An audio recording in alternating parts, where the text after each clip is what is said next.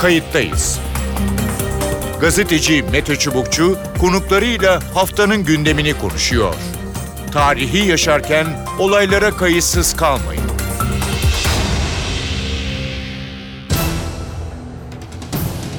İyi günler, bir Kayıttayız programıyla daha karşınızdayız. Tarihe ışık tutmak ve olan biteni anlamak için önümüzdeki dakikalarda sizlerle birlikte olacağız. Ben Mete Çubukçu, editörümüz Sevan Kazancı. Dünyanın birçok noktasında sokaklar gergin. Orta Doğu'dan Güney Amerika'ya kadar farklı başkentlerde eylemler var. Protestoların temelinde adaletsizlik, yoksulluk, zamlar gibi farklı nedenler yatıyor. Kimi eylemler iktidarları sarsıyor, kimilerinde ise liderlerin koltukları sallantıda. Şili'den Lübnan'a, Irak'tan Hong Kong'a, Bolivya'dan İspanya'ya, oradan Azerbaycan'a ve daha birçok ülkeye kadar sokaklar hareketli, bunları görebiliyoruz. Her ülkenin kendine özgü problemleri olduğu kadar dünya ile ilgili problemleri var. Ancak en temeli ekonomik sistemlerle ve ekonominin dağılımıyla e, ilgili. Evet, Kayıttayız da bu hafta sokak hareketlerini konuşacağız. İki konuğumuz olacak. Kayıttayız'ın konuğu Profesör Hilmi Demir. Hilmi evet. Demir, T O B B ETÜ Üniversitesi öğretim üyelerinden ve TEPAV Bölge Çalışmaları Danışmanı. Hoş geldiniz programımıza. Hoş bulduk. Teşekkür ediyorum. Kayıttayız da bu hafta, özellikle son iki haftadır, belki üç haftadır dünyanın farklı yerlerinde uzak coğrafyalar olmasına rağmen sanki eş zamanlı ya da tesadüf, bilemiyorum, sizle onu konuşacağız. Bir takım toplumsal hareketlenmeler e, söz konusu. İnsanlar sokaklarda, meydanlarda, Lübnan'da, Irak'ta, Şili'de, Hong Kong'da, daha geniş coğrafyalarda. E, ne dersiniz? Önce bir genel değerlendirme e, yapalım. Sonra belki birkaç ülkeyi daha kısa e, detayına inebiliriz. E, hı hı. Ne oldu? E, ekonomik midir? Siyasi midir? E, hangi siyasi katmanlar katılıyor? Gençler, yaşlılar, e, sağ, sol, e, İslam. E, ne dersiniz? Şimdi şöyle, tabii yani biz mevcut çalışmalar üzerinden gidiyoruz. Bu tür konularda özellikle sokakta olan insanların heterojen bir yapı olduğu söyleniyor. Çalışmalarda onu gösteriyor hı hı. sürekli. Dolayısıyla tek bir katman, tek bir sınıf sokakta değil. Zaten biliyorsunuz toplumsal hareketler teorileri de yeni ve eski diye ikiye ayrılır. Hı hı. Ee, özellikle yeni toplumsal e, hareketlerin ana e, özelliği belki önceki toplumsal hareketlerden e, lidersiz olması, hı hı. E, toplumun her kesiminin rahatlıkla bu tür toplumsal hareketlere katılabilmesi, hiyerarşik bir düzenin olmaması, e, aynı zamanda bir ideo- yani merkezi ideolojinin bulunmaması.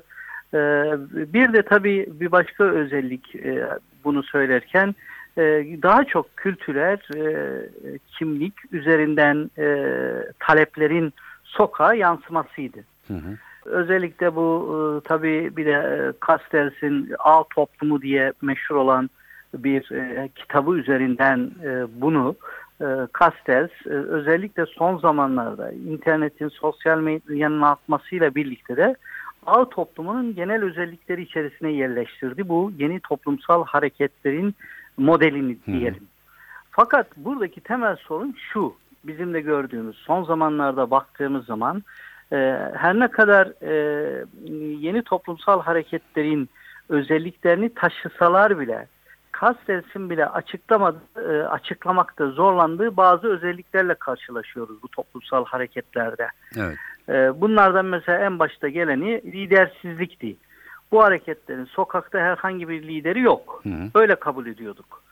Bu, fakat bu hareketlerin sosyal medya üzerinde yaptığımız, sosyal medya analizlerine baktığımız zaman öncü hesaplar tarafından sürekli e, bir tür aslına bakarsanız komple- kolektif bir kimliğin inşa edildiği ve bu kolektif kimliğin sembollerinin, simgelerinin de sosyal medya üzerinden dolaşıma sokulduğunu görüyoruz. Peki.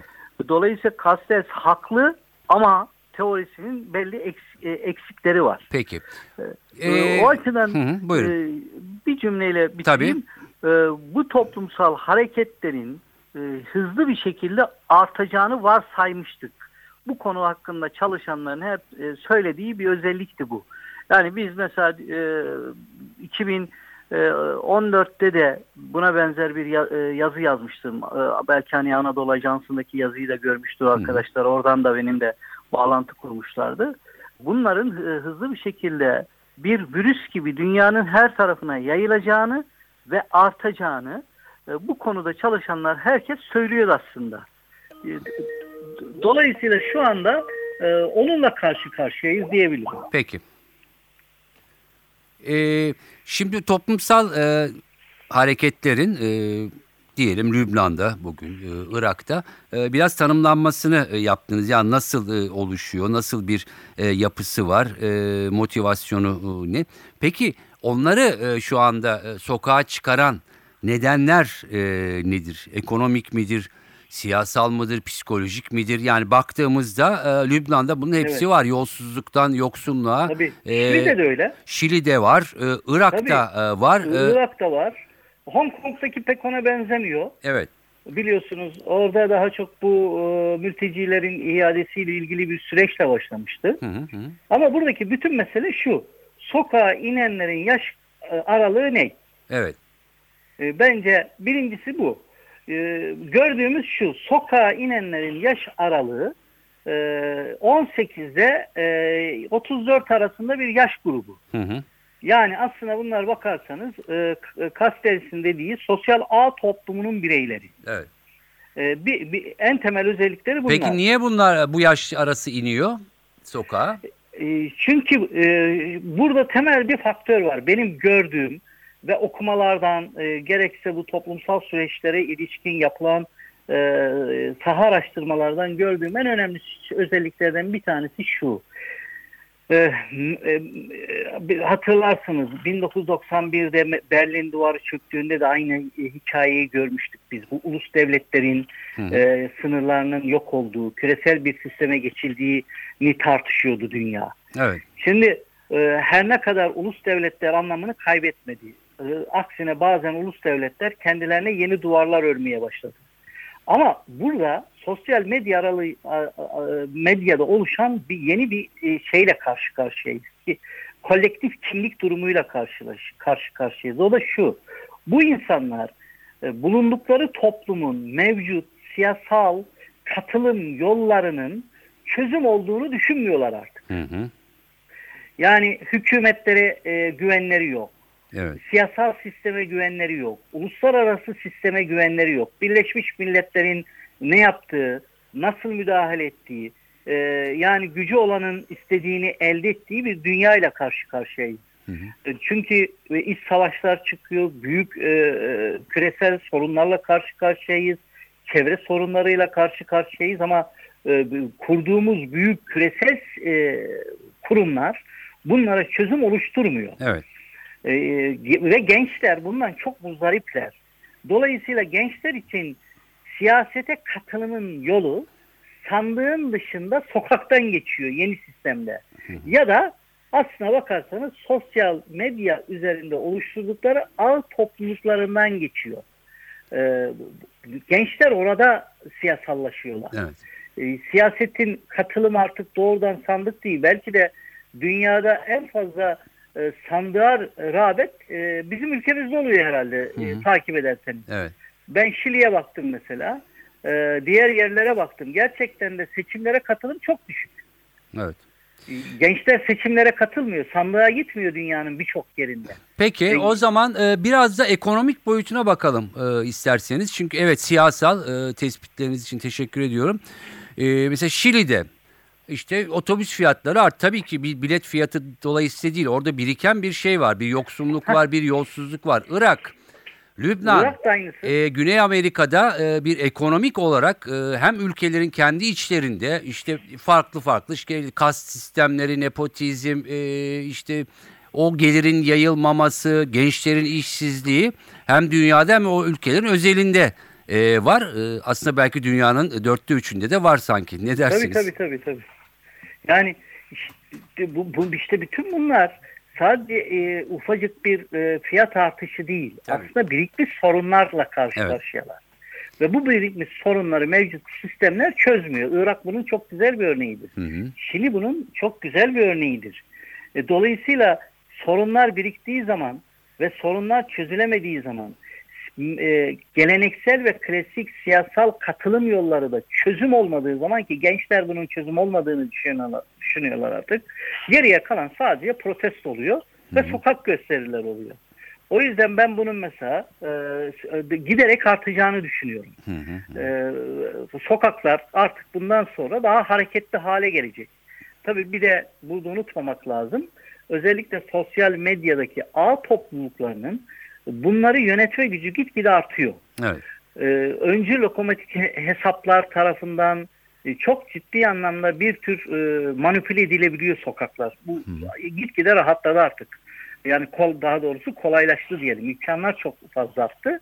Dolayısıyla bu, bu da e, biraz önce dediğimiz süreçleri daha kolay tetikleyeceklerdir. Dalgalanmalar hızla artacaktır. Benim kanaatim o. Peki e, kısa bir yanıt olursa e, sevinirim. Son sorum olsun. Peki e, sorunlar var. E, ayaklanmalar, e, sokak gösterileri, e, farklı kesimler hepsi birlikte e, katılıyor. Hı hı. E, peki... E, Ne ders çıkarması gerekiyor? Siyasilerin, sistemin vesairenin sonuçta buradan da bir çıkışın olması gerekiyor. Tabii tabii. Benim kanaatim şu: birincisi gençlere kulak versinler. Yani gençleri anlamaya çalışsınlar. Artık Z kuşağı değil, yeni bir alfa kuşağımız geliyor. Ee, sosyal medyaya biraz daha dikkat etsinler. Yani dikkat etsinler derken bunu engelleyemezler. Böyle bir dünya evet, yok artık. Evet, ben, ben yani, de yok. E, kastettiğim şu: sosyal medyayı ya kulak kabarsınlar. Yani gençler ne konuşuyor, neden rahatsızlıklar ve gençlerin mümkün olduğu kadar e, sisteme, siyasal sisteme, kültürel sisteme daha fazla katılımını sağlayacak araçlar geliştirmek zorundayız. Evet. E, bu, bu, bu, bu katılımcı demokrasi dediğimiz süreç e, artık e, alanını, kamusal alanını e, bildiğimiz klasik kamusal alandan sosyal medya alanına kaydırdı. Evet. Şimdi aslında sosyal medyada da bu tür bir kamusal alan oluştu. Orada artık ırklar, dinler, inançlar e, fark etmiyor. İnsanlar, gençler birbirleriyle çok rahatlıkla ağ topluluklar içerisinde konuşabiliyorlar. Hı hı. Belki bu dünyayı, yani sosyal medyadaki bu farklı çoğulcu dünyayı siyasal sistemin içerisinde yeni bir kamusal, toplumsal e, sözleşmeyle taşımak lazım. Evet. Yani belki o zaman bu dediğimiz çalkalanmaları Hı-hı. biraz daha e, azaltmak mümkün olur diye düşünüyorum. Evet, yani eski siyaset e, yavaş yavaş geçerliliğini e, en azından e, şu anda var olan e, unsurlarıyla e, kaybediyor. Bir, bilmiyorum ben tespitime katılır mısın? İki, e, tabii ki ekonomik, siyasal e, özgürlükler ve başka talepler e, zemini olmasa sosyal medya e, da bu kadar insanı toplayamaz, değil mi? Orada da bir çıkış noktası e, var. Tamam. Peki. Doğrudur. Çok, çok teşekkür çok teşekkür, teşekkür ediyorum ediyorum. Programımıza katıldığınız İyi. ve yorumlarınız için. Kayıttayız'ın konuğu Profesör Hasan Ünal. Hasan Ünal, Maltepe Üniversitesi öğretim üyelerinden. Hoş geldiniz programımıza. Hoş bulduk. İyi yayınlar efendim.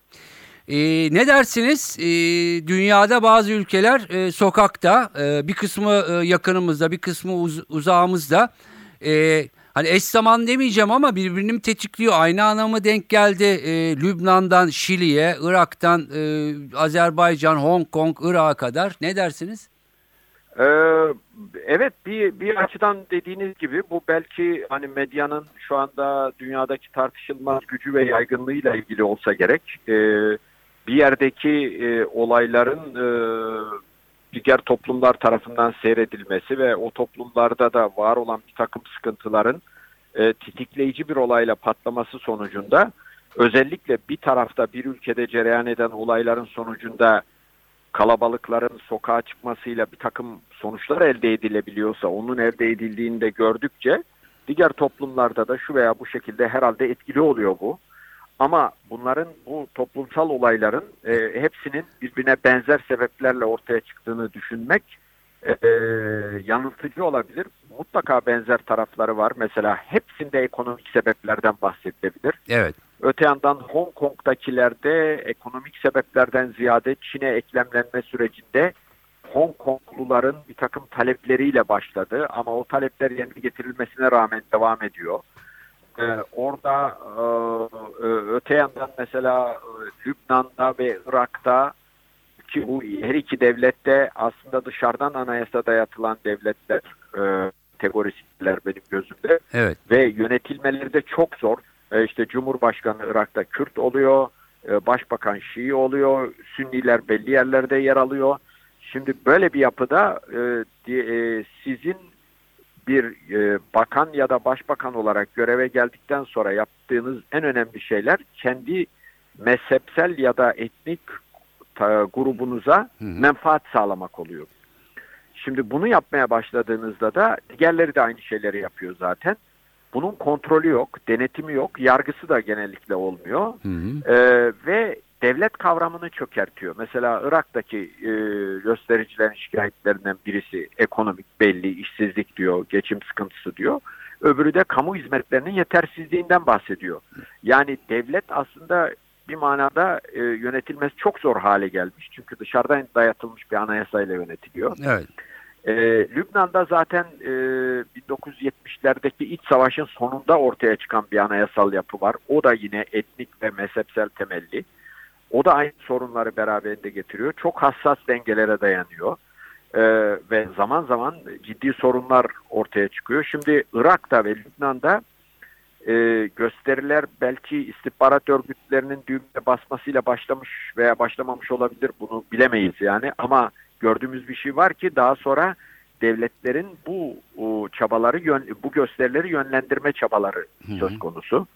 Mesela Lübnan'da e, şu anda özellikle Batı dünyasının e, bir Lübnan iç savaşına doğru durumu evril e, mümkün mertebe dönüştürerek orada bilhassa Hizbullah'ı meşgul etmeye yönelik girişimlerde bulunduğunu söyleyebiliriz. Hı hı. E, Şili'de durum çok daha farklı. Evet, Şili'de de durum evet, var. Ekonomik yani, yani o, bu, oradaki or, evet. çok bariz e, neoliberal ekonomi, e, ekonomik programların ve uygulamaların e, şeyi de gözdesiydi Şili. Yani çok başarılı olduğu farz ediliyordu ve o başarı diğer ülkelere de gösteriliyordu. Mesela Türkiye gibi ülkelere örnek olarak bakın Şili ne kadar başarılı oldu diye.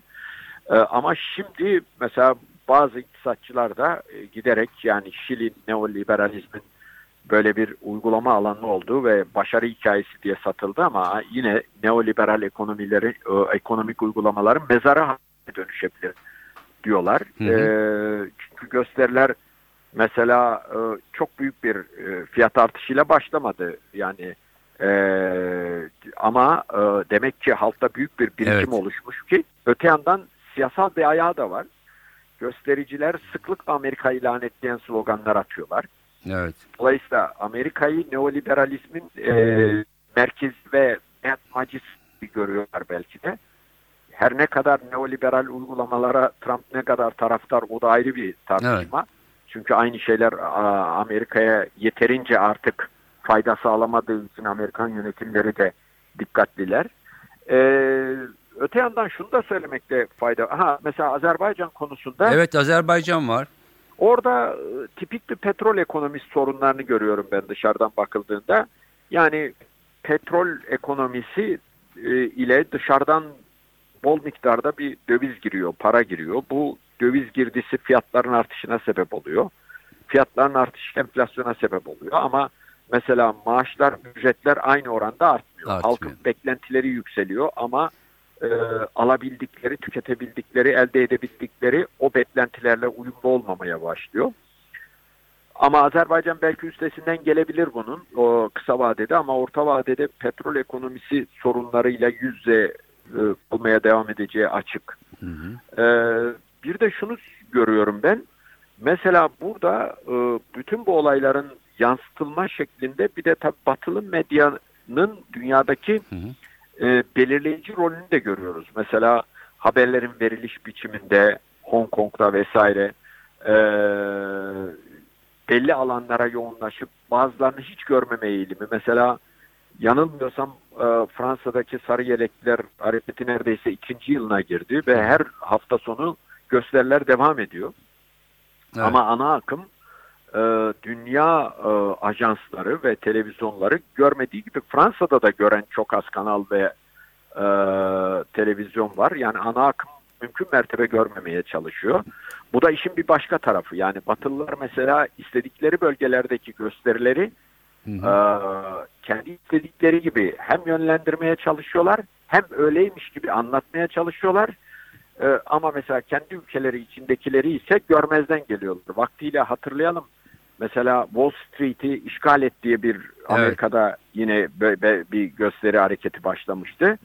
Ee, Occupy Wall Street diye, yani Amerikan borsalarını işgal edelim. Amerikan ekonomisindeki sıkıntıların e, neredeyse tamamı bu borsalardan kaynaklanıyor diye başlayan bir hareketti. Ee, o mesela hareketi de aynı şekilde küçümsediler, görmezlikten geldiler. Sonra e, onu dejenere de ettiler bir süre sonra hakikaten. Ama şu gerçek e, ortadan kalkmadı. Amerika'da neoliberal ekonomilerin ekonomik programlardan rahatsız büyük kitleler sonuçta mesela Trump'ı seçtiler. Evet. E, dolayısıyla e, bütün bu gösteriler ilginç bir dönemden geçtiğimize işaret ediyor dünyada. E, bu dışarıdan anayasa dayatılan devletlerin yönetilme zorlukları açısından belki şunu söylemek lazım. Mesela Suriye'ye dışarıdan bir anayasa dayatılır ve etnik ve mezhebi temellere göre e, oluşturulursa e, aynı sorunları Suriye'de de görebiliriz evet, ileride.